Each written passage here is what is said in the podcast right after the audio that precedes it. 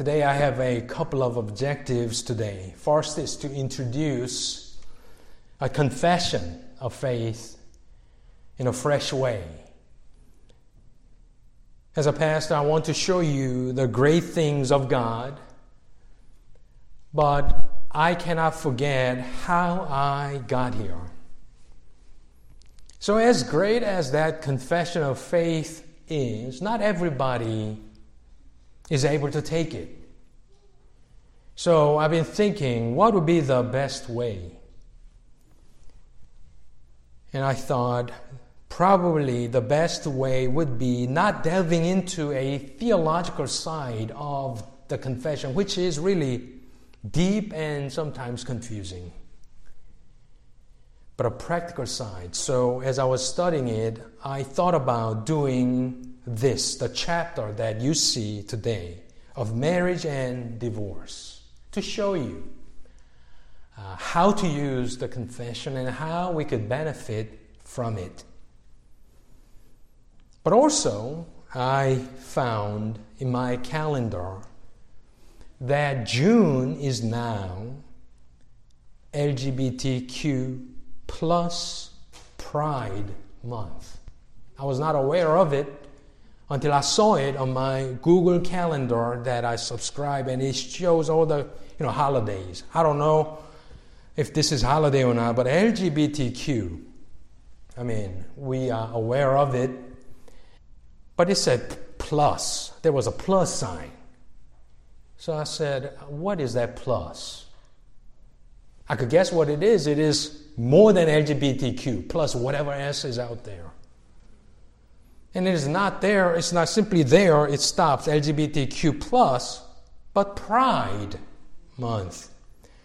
So I want to talk about the confession, the backgrounds, or something like that while my memory is fresh on it. But not everybody, once again, is up to the task. Uh, but as I was thinking about the marriage chapter, and I also noticed that LGBTQ Pride Month I thought, why don't I talk about this today? So I looked it up, I Googled it to see what that plus will include. Last time, a couple years ago, when I read a book and things like that, transgender was a big deal. And we thought same sex marriage is already out of date. A new thing was transgender. And one thing about the secular fallen culture is that things go out of fashion very fast.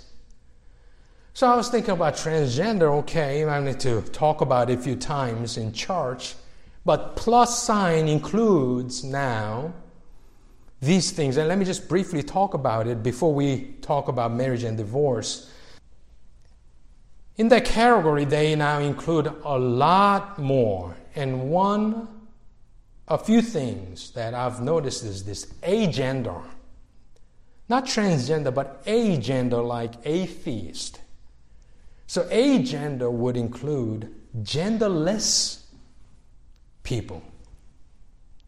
Genderless people. Okay, that's agender. Bigender.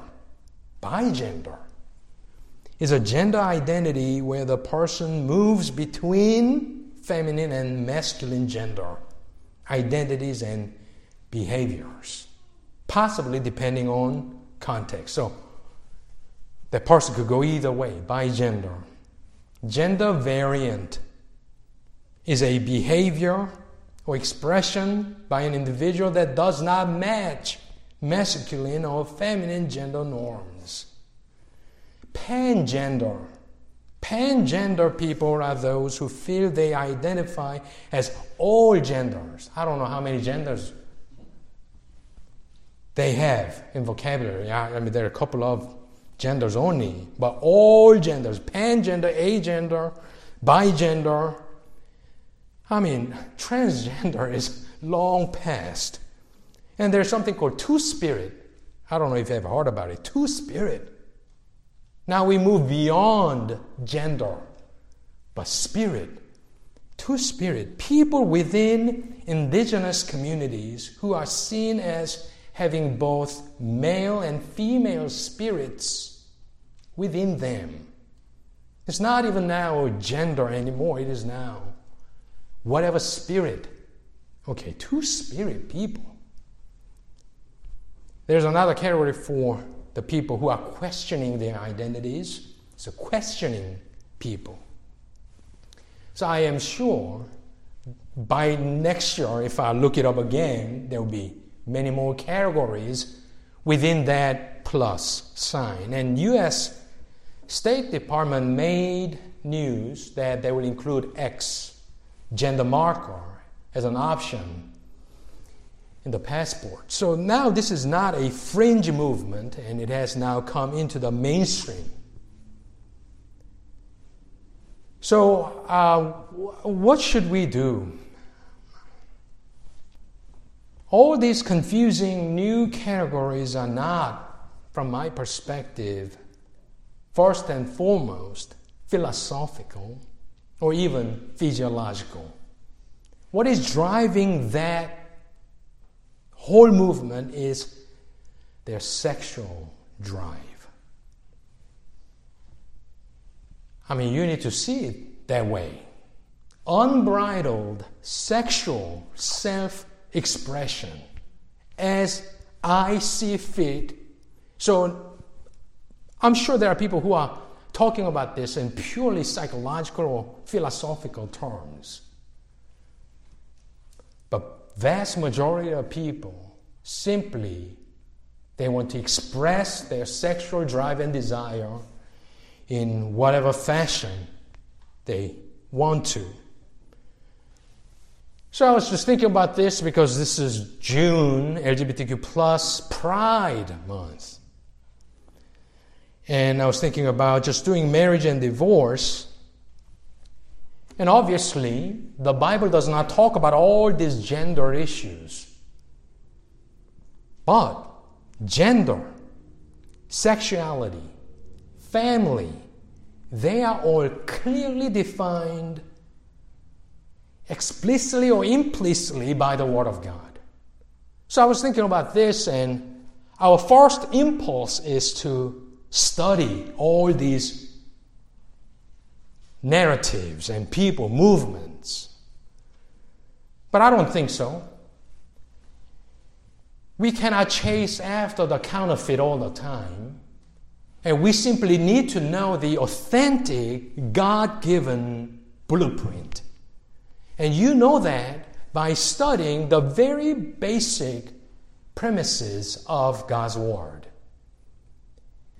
Now, before we delve into this text, I just wanted to make it clear that how can we, as a church, as our size, which does not have Wednesday service, afternoon service, or any other services or venues to conduct uh, conferences and things like that. How can we, can, can we catch up with this kind of um, um, whatever worldview issues that we could talk about? I think one way that we could do is to, for me to blend. You know how I usually approach the biblical text?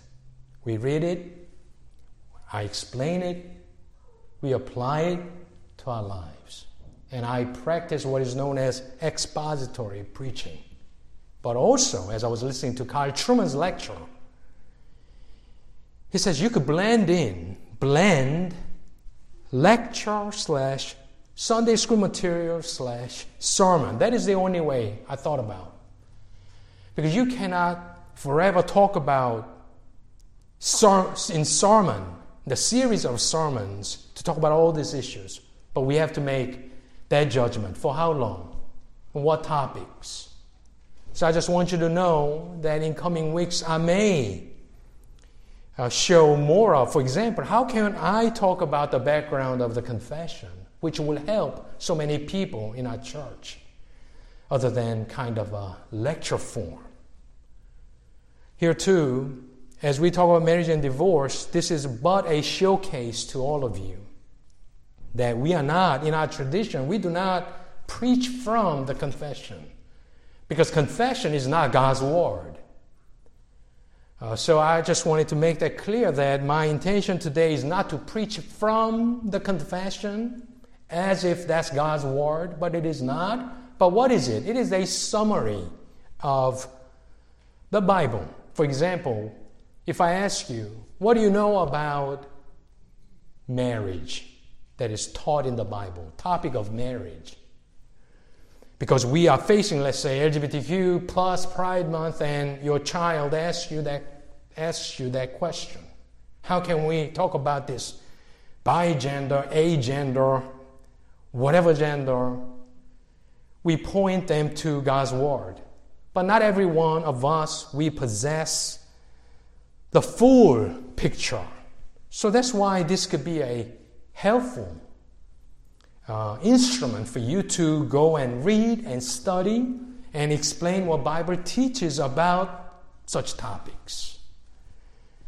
So, if you would turn to that text today, I supplied some of the proof texts because I did not want this to be simply reading of the confession, but to point you to those texts where people who wrote this are saying, you know, I'm saying this because Bible says this in this passage in that passage. So first thing that we learn from reading the confession about marriage is that first paragraph says marriage is to be between one man and one woman clearly defined by God's word. It is not one man and multiple women, vice versa, but between one man and one woman. Simple as that. If you do not have Bible as your authority, you just don't have anything else to argue for your position other than the tradition. So, marriage is to be between one man and one woman. Neither it is lawful for any man to have more than one wife, nor for any woman to have more than one husband at the same time. So we read a couple of passages. First one is obvious one, Genesis 1:27. If you study theology, it's just amazing how much depends on Genesis 1 to 3. Image of God, God's creation story, really is a solution to what we face in this day and age. So we read, we read in Genesis 1:27, God created man in his own image. That's the dignity part. In the image of God, he created him. And here it is. Male and female he created them. The word is not really men and women, though that is the case. But the translation is correct. Male and female, He created them. So, with that, LGBTQ plus and all the genders that they list, as Bible believing Christians, we should say, according to the Genesis, God created man in his own image, both men and women, and therein lies the dignity of human beings, and there are no racial distinctions, but there is male and female, two distinct categories that we could see the gender. There, there is no other gender that is described in the Bible. So, gender and birth sex are coterminous. According to the Bible, they are created and they are given or assigned at one's birth by God the Creator. You do not assign it yourself. You do not invent a third or fourth, whatever categories of genders that you think there is. And whoever you are, you do not have any authority to talk about all these issues. Let us not be fooled into thinking they are the experts because they wrote some books and they have some teaching posts. I looked it up, word, gender, um, just to see. And it directed me to WHO. I think it's the World Health Organization or something like that. And they have that whole page of, I was so shocked. This is not a professor or pundit or somewhere in the news, but this WHO, it defines gender in this way. Listen to a couple of sentences. Gender is a social construct. As a social construct, gender varies from society to society and can, can change over time. Says who? World Health Organization.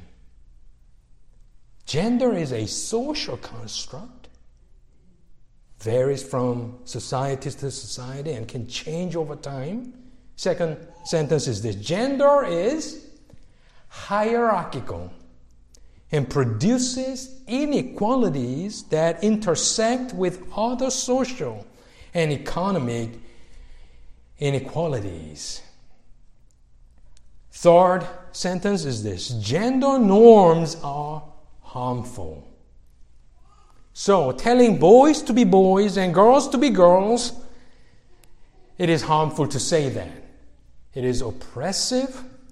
Why? Because gender is socially constructed, and as we have witnessed, there is no such thing as common sense. There is no such thing as traditional value anymore. So, whatever the wind is, the zeitgeist is, whatever the mainstream media they talk about and, and, and they insist upon, it will change over time. And this is WHO speaking.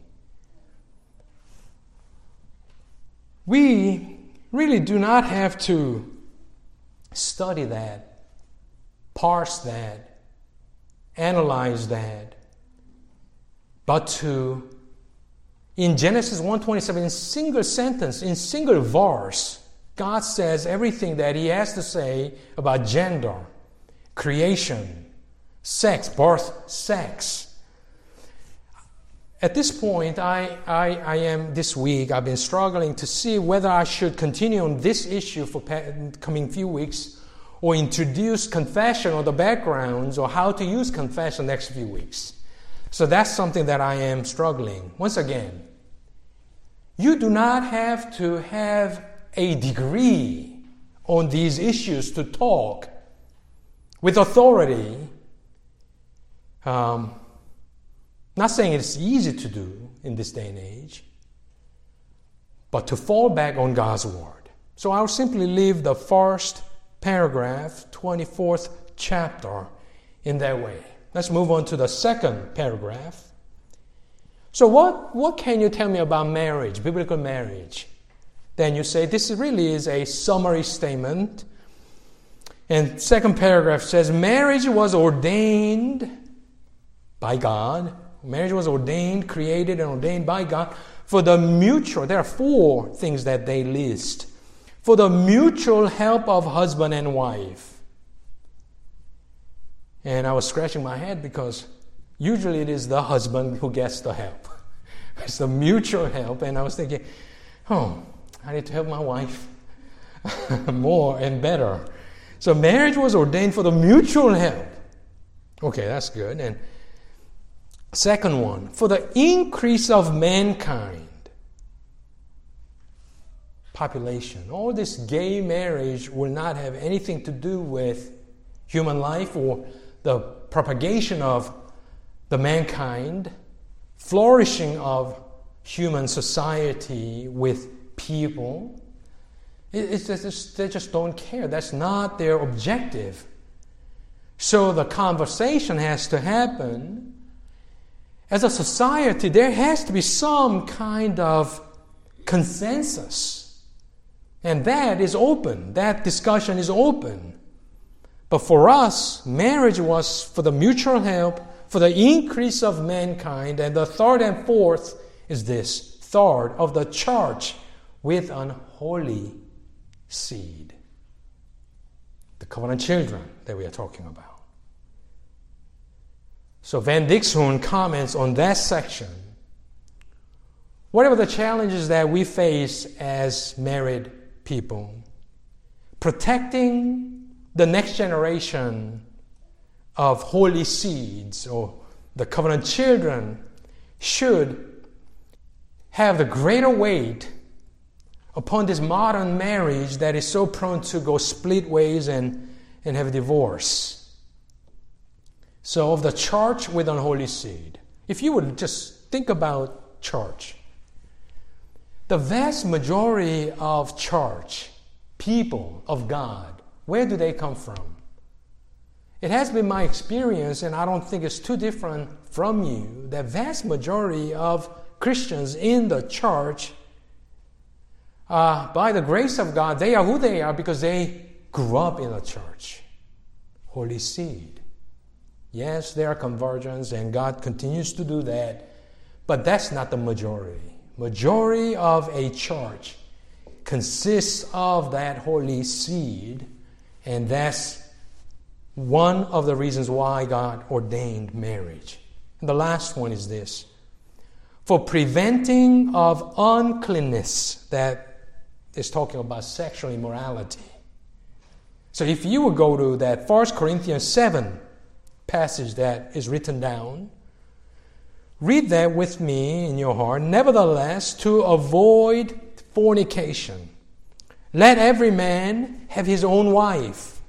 For what purpose? We are talking now in the context for the sexual activity. And let every woman have her own husband. But if they cannot contain, let them marry. For it is better to marry than born with passion, lusts.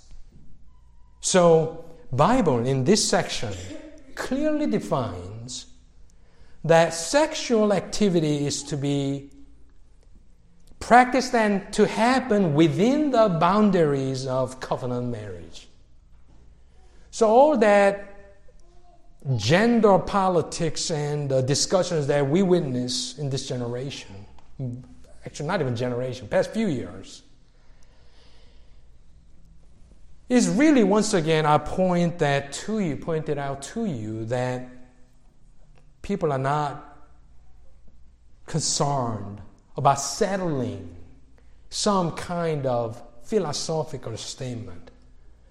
But when someone says, I am attracted, same sex, I'm attracted to the same sex, what do they mean? I have this kind of a longing in my heart when I see the same sex?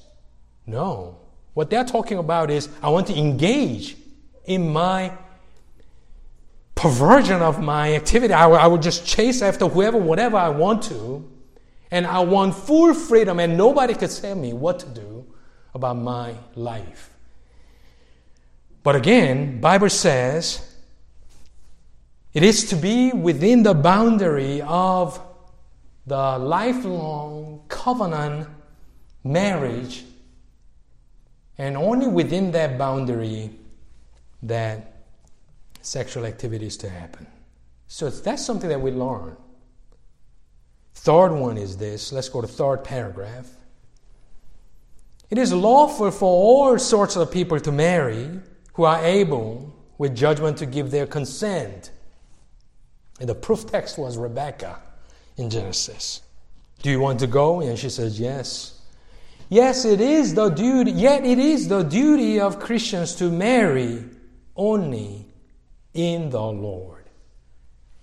And I wanted to say this while we have some uh, young people during the summer here.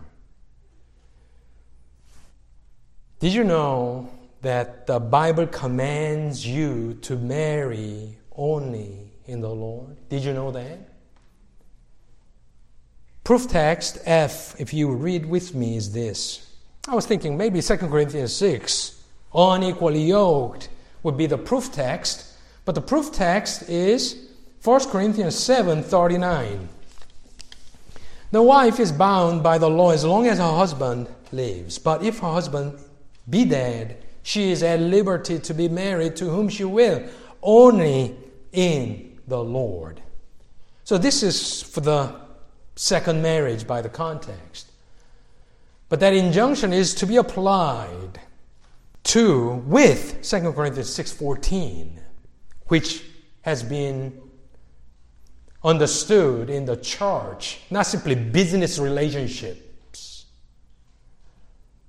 but marrying someone outside of faith. It is the duty of Christians to marry only in the Lord. I want you to remember that. But that would be the duty as long as your faith is alive and well. So, our forefathers in the faith said in the confession they wanted to teach the church. Okay, so what does that mean? What does it mean to marry in the Lord? And they said, and therefore, such as profess the true reformed religion, that is us, should not marry with infidels, papists, that would be the Catholics, or other idolaters Neither should such as are godly be unequally yoked by marrying with such as are notoriously wicked in their life or maintain damnable heresies. True Reformed religion, if you profess, if you know what you believe, why you believe, and you appreciate God's grace in you by placing you in a Bible believing confessional church, then you should marry basically reformed people. I'm sure you have seen in your life enough of your friends and family members who grew up in the church not marrying within that bounds. Over and over again, I've seen it in the church, and it just my conclusion was it really has to do with your faith. And when you marry outside of this faith, headaches, heartaches always follow. You marry someone that you want to spend rest of your life together with that person, but that person does not share your same worldview every weekend he or she is after golfing, climbing, hiking, vacationing, it's not going to work. You're not, you're not going to come to church to satisfy your husband or wife. Usually, we say, you know, by marrying the non believer, I would like to evangelize that person, bring that person into the fold of Christ's ship. And, and that, yes, that desire is an, an honorable thing. But it rarely happens.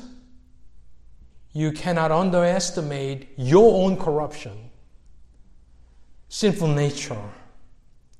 So it is my prayer that those of you younger people, singles, to marry in the Lord, basically you have to hang out in the church. You have to serve in the church. You have to go to missions, mission trips with with the church and participate in holy activities with within the church. And our only struggle is that we just do not have enough people.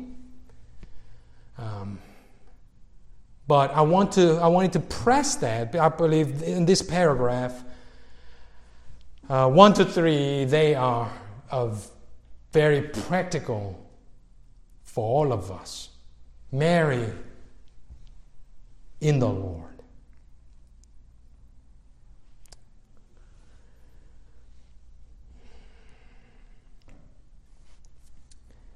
Now, time is running out, so I am not going to talk too much about 4, 5, and 6. All the lists that I've looked up, that plus sign, only thing to me that is not there is incest and relationship or ships with animals. That, that they are not there yet. But I was thinking, with this pace, you know, the um, Star Wars, if you watch Star Wars, they have all kinds of creatures in the, you know, animals and humans mixed together and all of that. Maybe advance of science and all of that is happening. We probably are not far removed from that, seeing that happening. God forbid. But incest and all of that is talked about in the Bible. Leviticus 18. You go ahead and read it. And no matter what the society believes, we confess it cannot be made lawful by any law of man. Number five and number six basically talks about, they talk about what gives just occasion for dissolving a marriage. So if I quiz you today, what does Bible say about divorce? What can give someone just cause to, to break up their marriage? If you read paragraph 5 and 6 with all the footnotes, you will find there will be only two occasions. One will be what? Adultery. Second one would be what? Willful desertion. Basically, leaving a spouse and moving away. When this was written, 19, 1640s, uh, English law didn't have any provisions for common people to divorce. And I've read it. Sometimes the recommendation was to wait because this was a seafaring people. They went to the ocean. And what happens when you go to the ocean? They don't come back. You don't know what happened to your husband. Then how long should you wait? And you are remarried and that dad husband shows up. All kinds of things that at the 1640s. But 5 and 6, especially 6, it talks about divorce shouldn't happen quickly. It has to involve church. They talk about civil magistrate, but now we have no fault divorce in this land. So all of that you could think about what Bible passages that that they are referring to. So today I am done. A lot more can be said about gender issues, sexuality, but my point is simple. The Bible is sufficient. And the conversation with outside of church would be very hard and younger generation they are under so much pressure. And I understand if you if you go to work to talk about these things is a suicide for so many of you. So I understand the pressure that is placed upon you. But let the church continue by faithfully holding on to the Word of God and use the confession uh, in such a way, like today. It gives you some kind of a, you know, big picture. And you could use this as a springboard to study further. And, and you fight that war, but you have to come back to this citadel of marriage that God has given. Not everyone is going to marry, by the way. But all of that talk outside of church is aimed at destroying the family, marriage, and the church. So we need to be aware of that. May God have mercy upon all of us. Let us know and confess and live out God's truth. Let's pray.